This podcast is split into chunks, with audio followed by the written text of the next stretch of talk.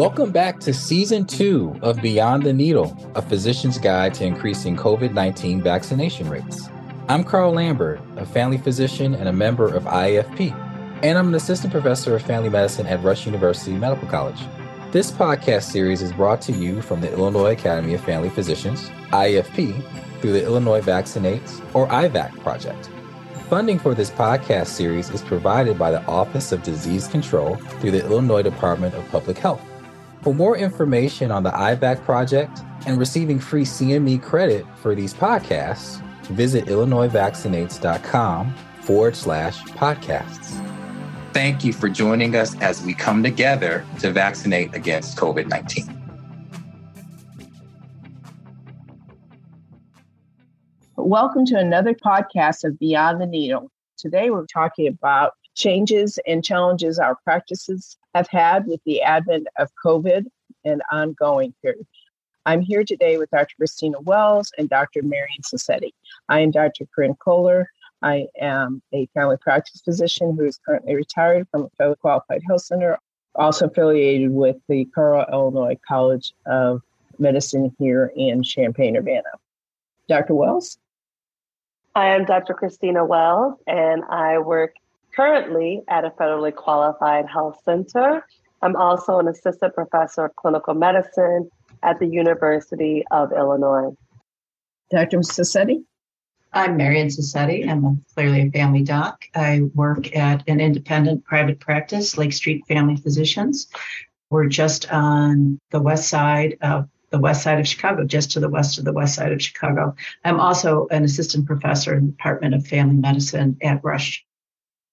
So now that we're in our third year of pandemic and COVID, I'm sure we've all seen changes in our practice, both on a day to day and more long term changes. I know for us, the advent of telemedicine and different ways of patients accessing care has certainly changed for our clinic.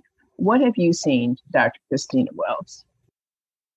I think one of the biggest changes we've also seen is the introduction and evolution of telemedicine. Um, definitely was something never um, had occurred within our practice before, prior to COVID.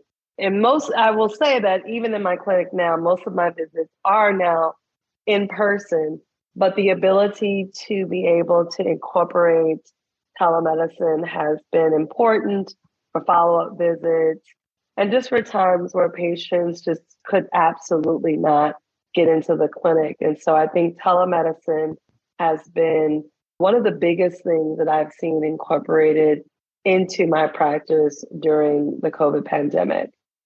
Do you feel like it has actually increased access for your patients to access their healthcare provider by providing the telemedicine? I definitely think it has increased access. And like I said, I still do a majority of my visits there are still in person, but there are sometimes I've had patients who, for mobility issues, transportation issues, daycare issues, caregiver issues, whatever it may be, they have been able to do a telemedicine visit. And so I think that it definitely has improved access to some extent and lifted some barriers to access that we have seen in the past. Dr. Sassetti, how have you seen that affect your practice?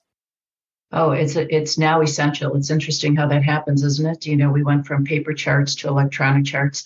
I don't think televisits are ever going to go away. It was introduced because of COVID, but now I would say eh, it's hard to estimate, but at least a third of my day is spent on televisits. Often it's just a patient's preference. There aren't mobility issues. They just prefer it.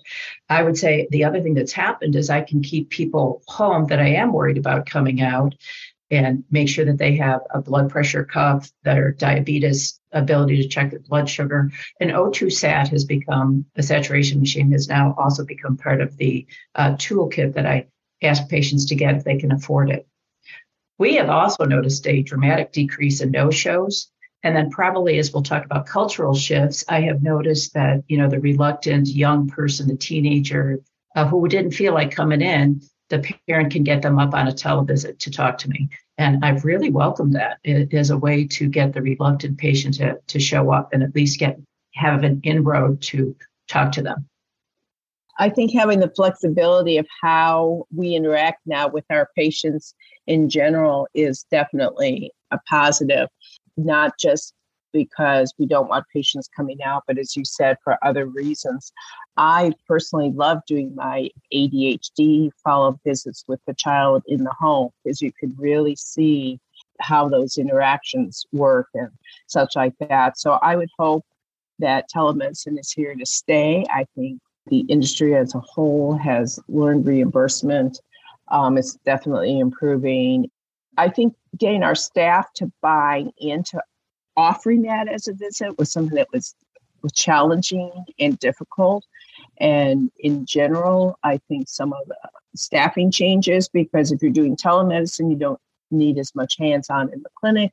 So it certainly has shifted sometimes, you know, who's in the clinic, um, when they're in the clinic, and has made all that challenging. What have you seen, Dr. Sassetti, with how that might have affected your practice?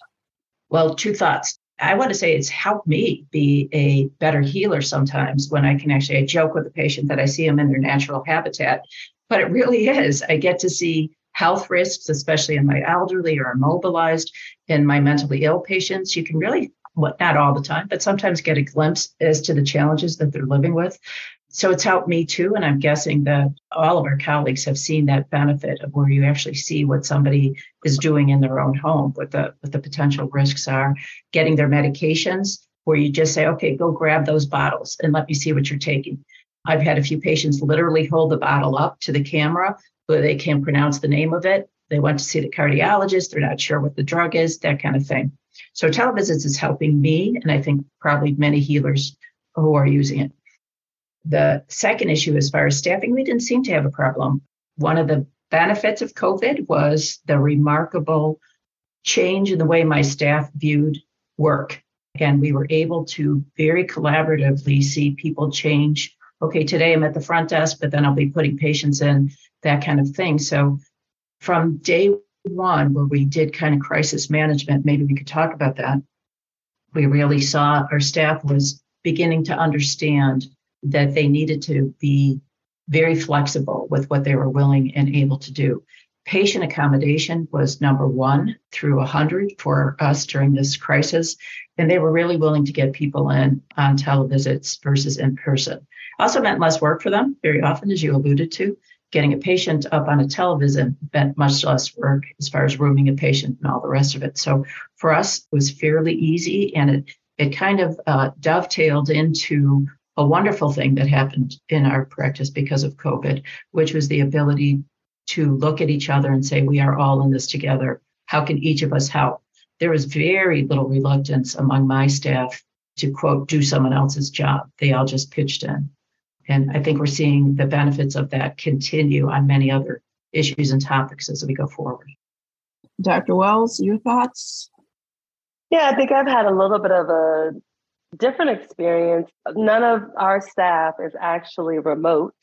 So we, all of our staff has been in clinic in person on a daily basis. And whatever we are doing in terms of telehealth is taken care of from the office setting, from the clinic setting.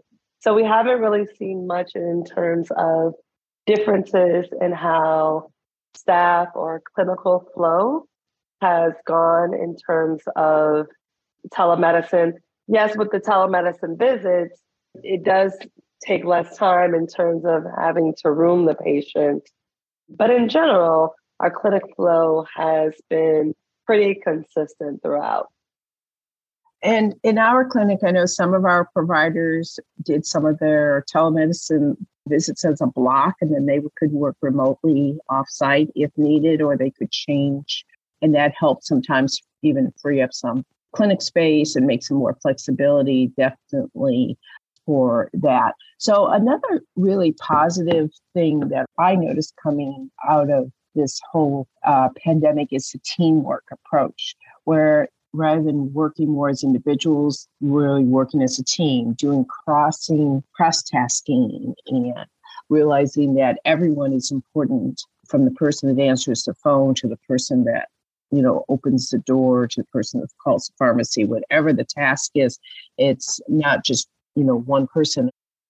So dr Sassetti, you mentioned patients have things like bp kits in their toolkit and O2 sats what have you seen in terms of maybe remote monitoring do you do more of that is there a, ch- a change or a shift in how we use even some of our smart watches and such like that, and how maybe patients either collect data or share data. Have you seen that change? Absolutely. And our cardiology colleagues kind of taught me how to do that remotely. I was actually surprised that they were able to monitor so many of my patients. And now Medicare, as you probably are aware, will pay for a scale, a blood pressure cuff. We've played with getting them to pay for an O2 SAT machine. I've written it as a prescription. I think sometimes it does. I, I need more data on that.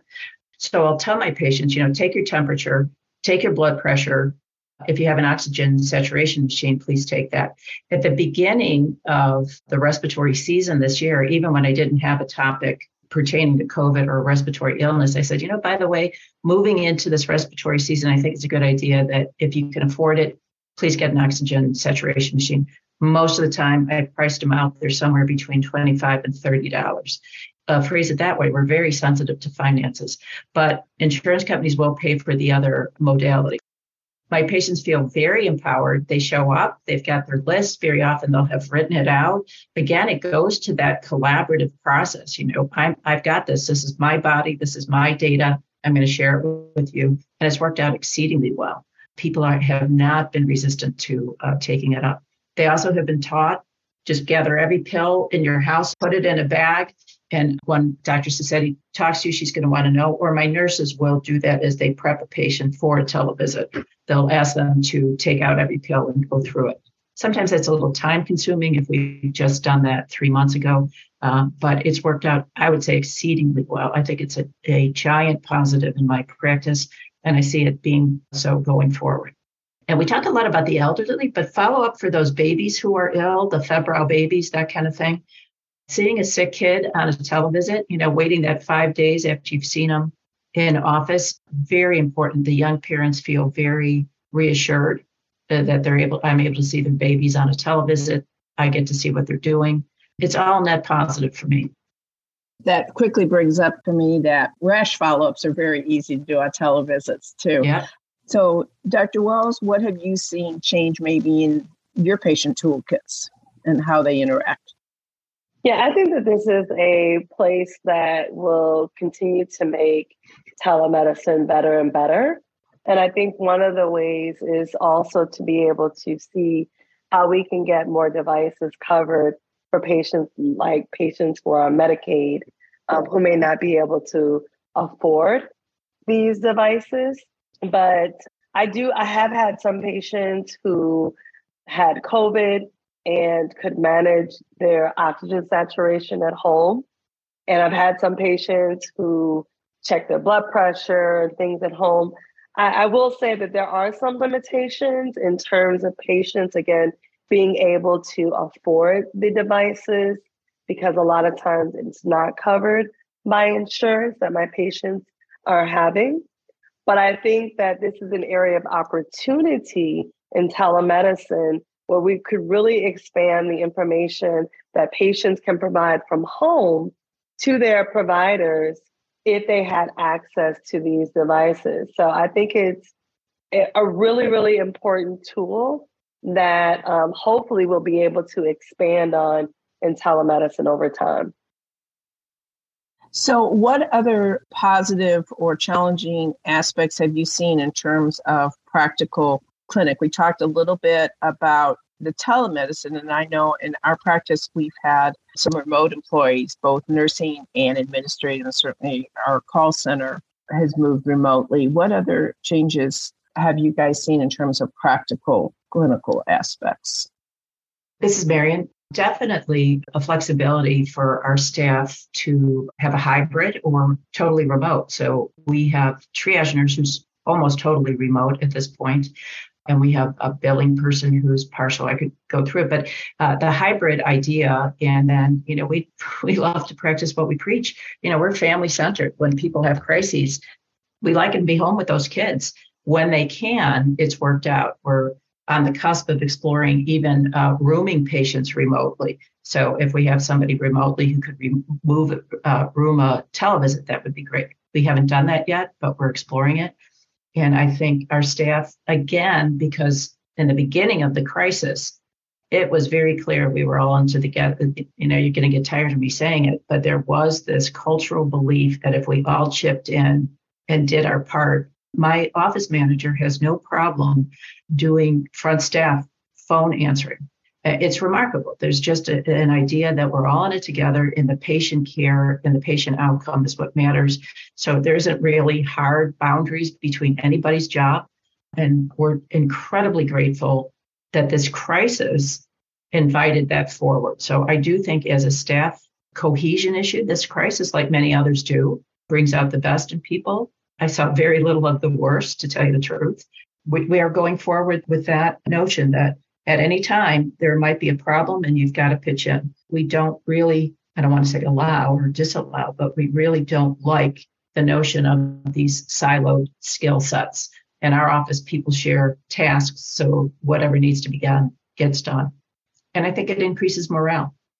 I'll add to that too that we have in the specific clinic that I work in a very good teamwork mentality. So that's been beneficial. As Dr. Sassetti mentioned, Dr. Sassetti, we actually, our nursing staff actually does do those telehealth intakes over the phone. So that's beneficial that the nurse will call the patient or the MA will call the patient and do the intake over the phone. Of course, there's some things that they cannot do, but the things that they can do over the phone, they'll get that done. That's beneficial to me as a provider when I come in, having that information already beforehand. Some of the things also, though, that has evolved in our clinic, in the beginning, we were doing um, a lot more testing for COVID within the clinic. But now that patients can test at home, that has alleviated us from being uh, having to provide that service as frequently, but then patients can, if they know that they're positive, then they can schedule that telemedicine, telemedicine visit to discuss their current COVID symptoms. And then we can alleviate patients from having to come into the clinic and expose other people. So that's been something that has been beneficial as well. And I think that carries over to other respiratory or, infectious illnesses also when I can have the influenza or upper respiratory patient, you know, call in, especially for follow up, even as you said, rashes, hand, foot, and mouth. There's a lot of those that at least we could maybe do some of the initial and keep the highly infectious patients out of the office. You mentioned, uh, Dr. Wells, about we're doing this COVID testing in the clinic. What have you seen this past year with how your practice has incorporated the changes in vaccines and the fact that we've added the pediatric vaccines and now the boosters and how has that impacted your clinic flow or how the clinic or has it? Yeah no, that's definitely been an evolution as well. In the beginning in in my practice we had special days where we would do covid vaccines. So maybe on tuesdays it might be adults and then, as we started to get the pediatric vaccines, we would have those on separate days. So, on any given day when a patient came in, if it wasn't the day that we had designated to give that particular vaccine or a vaccine by a particular manufacturer, then we weren't offering it. But as we evolved over time, then we started to one, we we resorted to only having one manufacturer of the vaccine in the clinic just to make it easier for staffing. And then we put it as a part of our routine practice so that if it's an adult, if it's a child, as child vaccines have been incorporated, then they can get them on any day that they're coming into the clinic rather than having to come on special days. So that has been a good evolution in building vaccines into our routine daily practice. Dr. Sassetti? Yeah, same. Uh, I think I had alluded to what a delight that was early on when we moved from the clinics. We had designated COVID clinic days, and we were isolating. They had a separate entrance into our office and all the rest of it. Uh, again, a beautiful evolution. And we only had our RNs doing it, then our RNs were teaching our MAs. And now, again, I keep talking about it, but uh, how fun it is to just tell my staff, you know, she needs DPT and a COVID, and it's just done nothing, no feathers rattled, nothing. It's just truly part and parcel of good healthcare, good preventive healthcare. Our patients are, for the most part, accepting it. In fact, I think they accept it better when I say it's it, look, it's part of keeping your baby healthy. It's part of keeping us healthy. We unfold it into the whole language of prevention. You get your COVID, you get your DPT, you get your flu shot and your rate of getting ill or certainly dying from these diseases is dramatically reduced. And it's it's a beautiful thing. I think our our staff loves uh, folding it in. Our patients appreciate it. And we just keep going forward. And as dr wells has alluded to in a previous pod the next pandemic is coming. You know we've got to get uh, it figured out. How do we keep getting something new and unfolding it into general preventive practices so, as we've talked a little bit about incorporating the vaccines and making it part of the well child and the daily care, just like we do with offering influenza vaccine during influenza season and such like that, have you seen a change in utilization of healthcare, especially over the past year? We have telemedicine with all this flexibility. Do you feel like there's been, you know, uptakes, decreases? How do you think that has affected? We'll start with you, Dr. Wells. Well, I think that although we have had more flexibility in how we deal with healthcare appointments in, in terms of like adding telemedicine, I think that there is still, unfortunately, been not the same in terms of healthcare utilization. I know that even over the last year, I haven't seen as many children coming in as before, especially during times of like school physical seasons. And so I think that we still have ways to go on how we help patients come back into accessing healthcare even more and how we better utilize our telehealth visits. But I think that there is still something that maybe we need to be exploring about people's utilization of healthcare. And maybe there are other factors like social determinants of health that are impacting, again, people's abilities not only to come in person, but also to access telehealth services like having a working telephone and other responsibilities that people may be dealing with that still may impede them from being able to engage um, in telemedicine as well. Dr. Sassetti? Absolutely. Again, I talk about just like any crisis, you know, what we see is, you know, we all default to our, our most comfortable and familiar. When my patients have managed this crisis, many things have fallen to the wayside. Definitely a lot of chronic diseases that got worse, a lot of not so many children who didn't get their physicals, except for children who weren't coming in. Uh, I mean, not getting their boosters, their vaccines, but except for children is not coming in for routine evaluations, their yearly physicals. Interestingly, they'll have gotten the flu shots or something at a, a Walgreens. And I have to say, again, I'm a big fan of what what are the invitations during crises. I can't tell you the number of patients who have come in and been like, "I've been bad, doc. I'm sorry," or "Boy, I really have. Uh, I haven't been good. I know you're going to be upset about," which is funny because I'm never upset, but that's their language. And um, and I say, "Look, you're here. That's what matters." It's also been a fabulous opportunity for me to say, "Look, we're here about keeping you healthy and trying to get you enjoy some quality of life. Missing a physical isn't a big deal.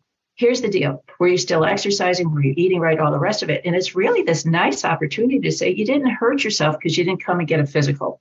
You're your own advocate. What were you doing during this time? And for a lot of us, me included, we gained weight during COVID. And I've got endless numbers, especially women, but other people coming in. I gained weight. I'm, you know, I feel bad. I was trying my best. And I said, That's right. We were all trying our best. Here's the most important thing. And I think it's the language that both you, Dr. Kohler, and Dr. Wells were talking about. We keep talking about these opportunities to build loving connections where we remind patients what exactly it is we're doing here. You know, is it filling out the checking boxes about who got a physical and all the rest of it? Or is it really about empowering our patients to see themselves as their best advocates for health? It's an opportunity to say, here's what you did well even though you didn't see me, your blood pressure looks great, all this other stuff. If their blood pressure doesn't look great, I'll say, Do you think that was from stress? And I haven't had a single person say no. And I know it's from stress because crises cause blood pressures to go up. Crises cause stress reactions in our bodies. So it's another opportunity for me to talk about, you know, my language is our bodies are smarter than we are. Our bodies know you're under stress. How do we talk about stress reduction? Even though they came in for their physical, the conversation leads to these kind of things that I believe personally over all these years are the biggest, best topics for us to be talking about. So, long winded answer to yes, it's definitely changed. I think it also shows us uh, the challenges we have about getting our patients in, reminding them how powerful they are. Try to get rid of this this language around I've been bad, I'm not a good person, I'm not a good patient, and reminding them how resilient they are and uh, propping that up because they're going to use it at the next crisis or the next problem their their families have, especially our young people, which I think we're going to get into. But our, our young people who haven't bumped up against a lot of problems and now are. Uh, it's really important to start that whole language and create these safe spaces around uh, even just coming in when they've missed a physical or two. I really like how you approach your visits with not only problem centered, but more holistic uh, approach and bringing in the stress and the lifestyle and such like that, which I think is highly important to all of us as family physicians, as COVID has kind of become part of our more mainstream, a little bit more, as I say, here to stay. How do you feel like that has affected things like stress and maybe mental health access, especially in the pediatric population? Dr. Wells? Yeah, I think that definitely over the past year and a half, I've definitely seen increases in persons coming in with issues or concerns around mental health. And those persons have been young and old alike, but definitely younger than I had pre COVID. Um, the wonderful thing about my clinic is that we have placed a huge emphasis on behavioral health and so in each of our sites, we have an LCSW where we can do warm handoffs and we can have the patient talk with them to do some brief counseling. So that's been very beneficial and definitely an asset to the practice that um, I'm a part of.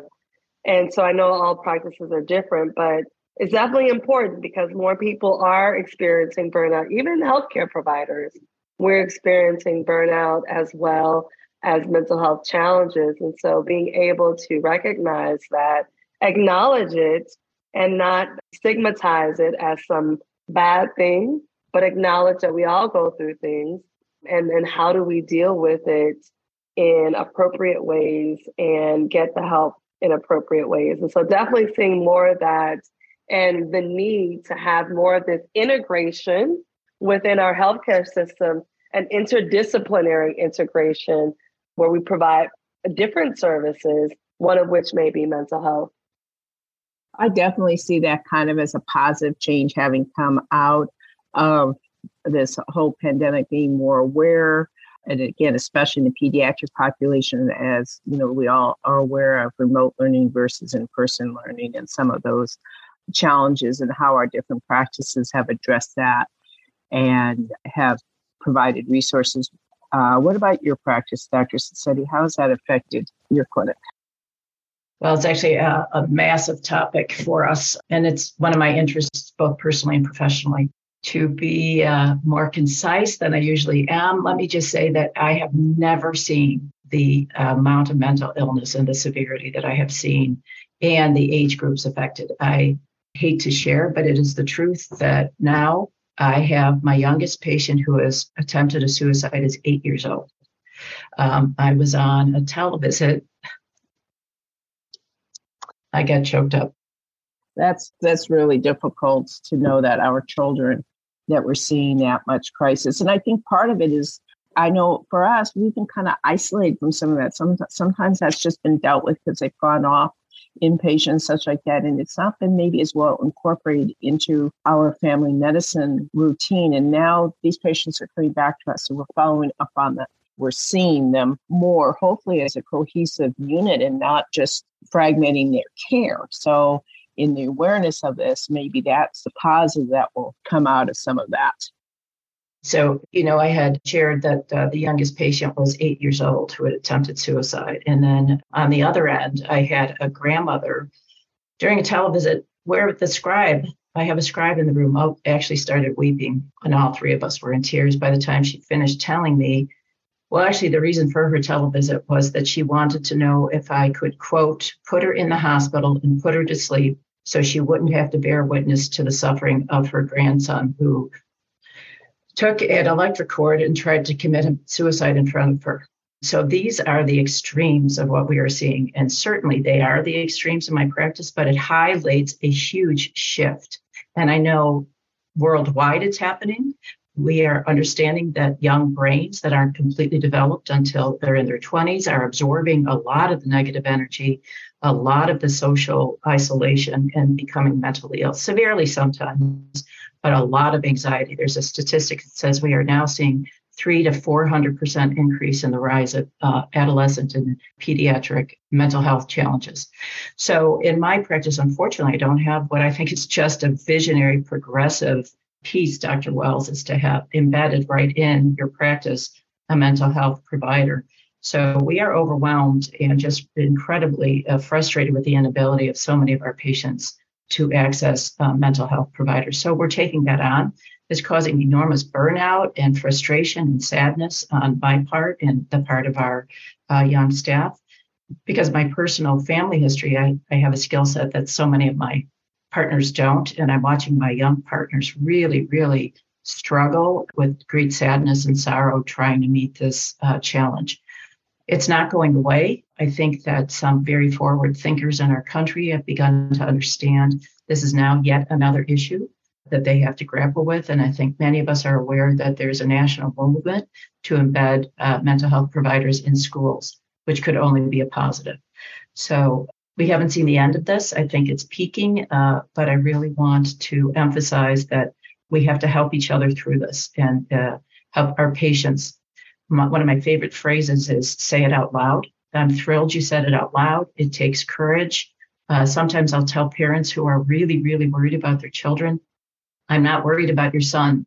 Young children who can say out loud that they need help are light years ahead of the kids who go up in the room and you know close the door. So asking for help, role modeling it, telling people how courageous they are and how much you admire the fact that they were able to say out loud that they need help is part of uh, the way we need to start talking to encourage patients to come in. But um, I wish I had answers for not having a great uh, number of open psychiatrists and mental health providers. I think many of us should be aware, if we're not, of Doc Assist, the program through the University of Illinois, where you can uh, get a psychiatrist on the phone. I think that's magnificent. It's helpful. It's not all the all the way to having an available slot, but it's very helpful, and we need to be grateful for those docs who who staff it. So I wish I had better news. I don't, but again, we're all in this together and we got to help each other, especially our young providers who it might be the first time they're encountering suicidal young people or severely mentally ill. So, going forward, do you see some of these changes, especially some of this like embedding the behavioral health in the clinic and such as changes that will persist, or do you feel like these might be things that will not continue once we're past a current crisis. I know for clinic I worked in, we have had we had embedded behavioral health probably since early 2000s. So we had it for adults, but adding it for the pediatric population or shifting how we access the pediatric population has definitely been a change. Dr. Wells, what do you see going forward? Yeah, even in our clinic, we had started to focus on behavioral health before COVID came about. So I definitely we just utilized it a lot more as we saw the the aftermath of COVID. And so I think that this is going to be a shift of this behavioral health integration. Hopefully, we can have this more and more to be integrated in our different practices as we see the need for it. And so I think it is going to be something that will hopefully will continue to evolve and grow. I think the other thing, as Dr. Sassetti was talking earlier, is us realizing our own need for support as healthcare practitioners and our own vulnerabilities and being able to one recognize those in advance get help when we need it and also be able to share with our patients our own struggles i think sometimes we are viewed as su- superhuman and um, that leads also to our own burnout which is what we've seen also during the pandemic and so i think um, focusing on mental health amongst not only patients but also providers is going to be important as we move forward. Any additional thoughts on that, Dr. Sassetti? I've got a gazillion additional thoughts, but for this uh, podcast, I, I would just say I think that there are various cultures, populations, even male female divides down how accepting we are or are not of conversations around mental health. I think the pendulum is swinging wildly, and I'm, I'm thrilled with that. But I think we do need to be sensitive that there are people who it's easier for them to say out loud they need help. And that's all I say. Just say out loud you need help. You don't have to say I'm mentally ill or I'm depressed or I just need help. And sometimes I'll, I'll use the expression again, you've heard me say it our bodies are smarter than we are. Why do you think you have this abdominal pain? Why do you think you've been getting these headaches? What do you think is going on? Tell me about what your stress levels are like. People will talk about stress, they won't talk about mental illness. And I think that's one of the inroads that I've begun, you know, to use. Uh, again, uh, I have age as a positive on my side. I've been on people's journeys for many years, and I know that they're safe.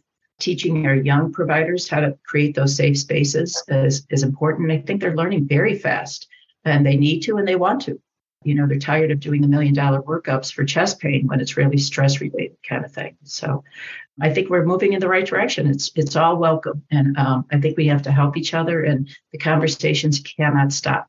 I think there will be a time when we look back in history and we'll say what? Lake street family docs didn't have a social worker on staff but the fqhc clinics did? What the heck were you guys thinking? It's that it will be that important to providing good preventative wraparound healthcare. So I think we all just need to keep our eyes on this as a major player in health and well-being of ourselves and our patients and our communities. So, in a little bit of summary, I'll start with you, Dr. Sassetti. What would you still say are the biggest practice changes and challenges, specifically maybe related to COVID over the past 12 to 18 months? Hmm. I would say the biggest positive is, of course, the vaccine and, of course, the commitment to prevention, big picture stuff that all of us have engaged in, uh, whether it's benchwork scientists to uh, my staff, front, my front staff, all the way up to my senior partners, the vaccine and how we have been strategizing and how we have used every skill available to us, every resource available to us, how we have come together and problem solved around getting a clinic up and running to getting it embedded. I think it's just called forth the best in every person that I've intersected with around the vaccine. I think the worst parts of uh, the last 18 months have been the divisiveness and the willingness to be divisive. I think that's upset me more than anything is this willingness to look at each other and just be angry and hostile. And again, to look at our marginalized patients and kind of shrug and say, that's too bad. I think that was one of my greatest sorrows. Uh, and uh, one of the toughest things in my practice is acknowledging uh, how resource heavy many of us are and what we have to do to make sure that's spread evenly across. I don't have all the answers yet, but it's it's certainly there. It's powerful in our practice in, at Lake Street Family Physicians. Dr. Wells? Yeah, I think on a general level, I would say that you know, we did a okay job of learning how to respond to crises. But I would say that though we did it more of in a re- reactive fashion. And so I think as we move forward, our challenges will be to how do we implement processes that are consistent that will help us to meet the future challenges that we may face. You know, if we were remember quickly this is not the first pandemic. We had the pandemic, the flu pandemic of 1918. And so as we think about these different things that have happened over time, is really coming together and forming processes that are going to be consistent in our healthcare systems that will carry us through whatever pandemic we may face, knowing that we'll have to make, you know, tweaks here and there, but some processes that we can follow all along the way. And so I think we've we've done a good job in our response. I think we can give ourselves a pat on the back, but also knowing that we will also always be needing to continue to grow and evolve in how we deliver healthcare to meet the needs of the communities that we are providing care for. Thank you very much for that concise summary. Dr. Wells, I think we can all agree on that. And certainly, as um, we have provided some resources and links for some additional information and thoughts on the subject on this, please send us any comments you have on this podcast and join us for our next session of Beyond the Needle. Thank you for being with us. Thank you to our expert faculty and to you, our listener, for tuning into this episode. For more episodes of Beyond the Needle, please visit IllinoisVaccinates.com. Here you'll also find links to an online toolkit, how to join learning collaboratives and boot camps, podcast transcripts, speaker disclosures, and instructions to claim CME credit. Subscribe to Beyond the Needle on your favorite streaming platform.